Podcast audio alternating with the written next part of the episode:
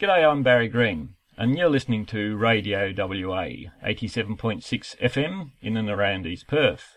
Or you might be listening online via radiowa.com.au.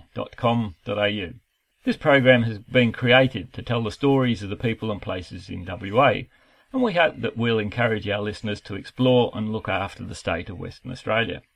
Our next guest is Fiona Brooks, the WA community leader of an organisation called Conscious Capitalism. G'day, Fiona.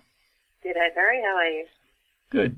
Now, tell our listeners, what is Conscious Capitalism all about? It's a philosophy, initially. It's a book by a couple of guys called John Mackey and Raj Sisodia. It's a fast-growing global movement, and it's about creating a new form of capitalism that's more human-centred. I read a book years ago called Small is Beautiful, A Study of Economics as If People Mattered by E.F. Schumacher. It sounds like a sort of a similar sort of thing. I think there are lots of people seeing the need for something different. I think there's a real hunger to see business take a different shape. And I think that's all good. It doesn't have to be any one particular form. Absolutely. So it's uh, it's an extension of permaculture principle of uh, stability through diversity. Absolutely. We're all trying to get to a similar place, so we help each other along the journey.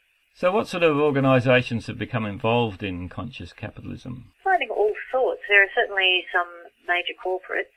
Uh, ben and Jerry's is a B Corp, for example, which is a relative of conscious capitalism. There's also lots of the small businesses.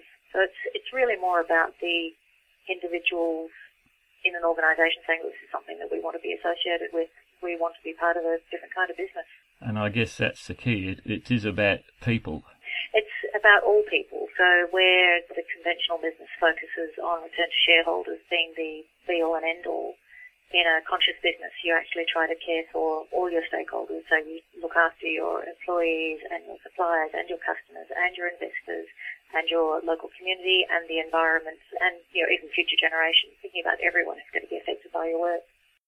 It's a recognition that we're all part of the one system. So if you try to look after only one part of the system, you don't end up with a healthy system. I think in businesses, traditionally, decisions are seen as trade-offs all the time. So, you know, anything we do for anyone other than the investor is questioned because it's seen as being worse for the investor. But in fact, if you don't look after your customers, well, you don't end up with many customers. If you don't look after your suppliers, you end up with either no suppliers or the poor quality suppliers who can't work anywhere else, or you drive them out of business and then everybody loses. So it really, to me, it's almost like taking the old ethos of small family business where you looked after everybody and they looked after you. It's taking that and applying it on a larger scale. Well, community is about cooperation, and we, we've got so tied up in this government regulated competition policy which I find somewhat confusing because it's allowed two companies to dominate retail in Australia, so maybe that's not working terribly well. There's really four tenets to conscious capitalism. One of them that I've been speaking about is stakeholder orientation, so looking after all your stakeholders. But there are three others that I think are really important for people to understand. One, another one is higher purpose. So where you know businesses need to make profit to survive. I, there's a metaphor of red blood cells. I didn't make it up. I can't take credit for it, but I take credit for recognizing it as a great metaphor. Our bodies need to make red blood cells to live, but I don't know anybody who would say, I live to make red blood cells. So an organization needs to make profit to live, but it's not the reason that an organization should exist. It needs to have a purpose that goes beyond making money, something that the people who work there can get excited about. They want to go to work. They bring their passion, their creativity, their energy so higher purpose is really important. And the other two parts are conscious leadership and conscious culture. So a conscious leader, instead of being in service to their own egos, is in service to the organisation's purpose and their stakeholders. And a conscious culture is a culture based on care and respect rather than fear.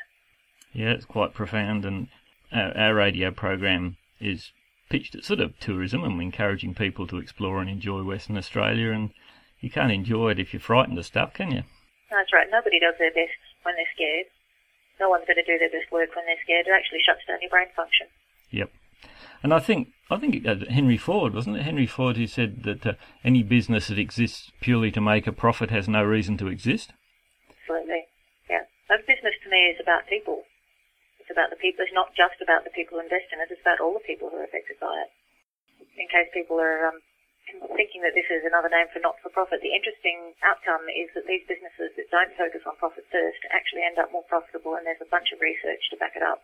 So if people wanted to look for that, they could look for a book called Firms of Endearment by Raj Sisodia, which shows the many times return financially that conscious businesses get over less conscious businesses.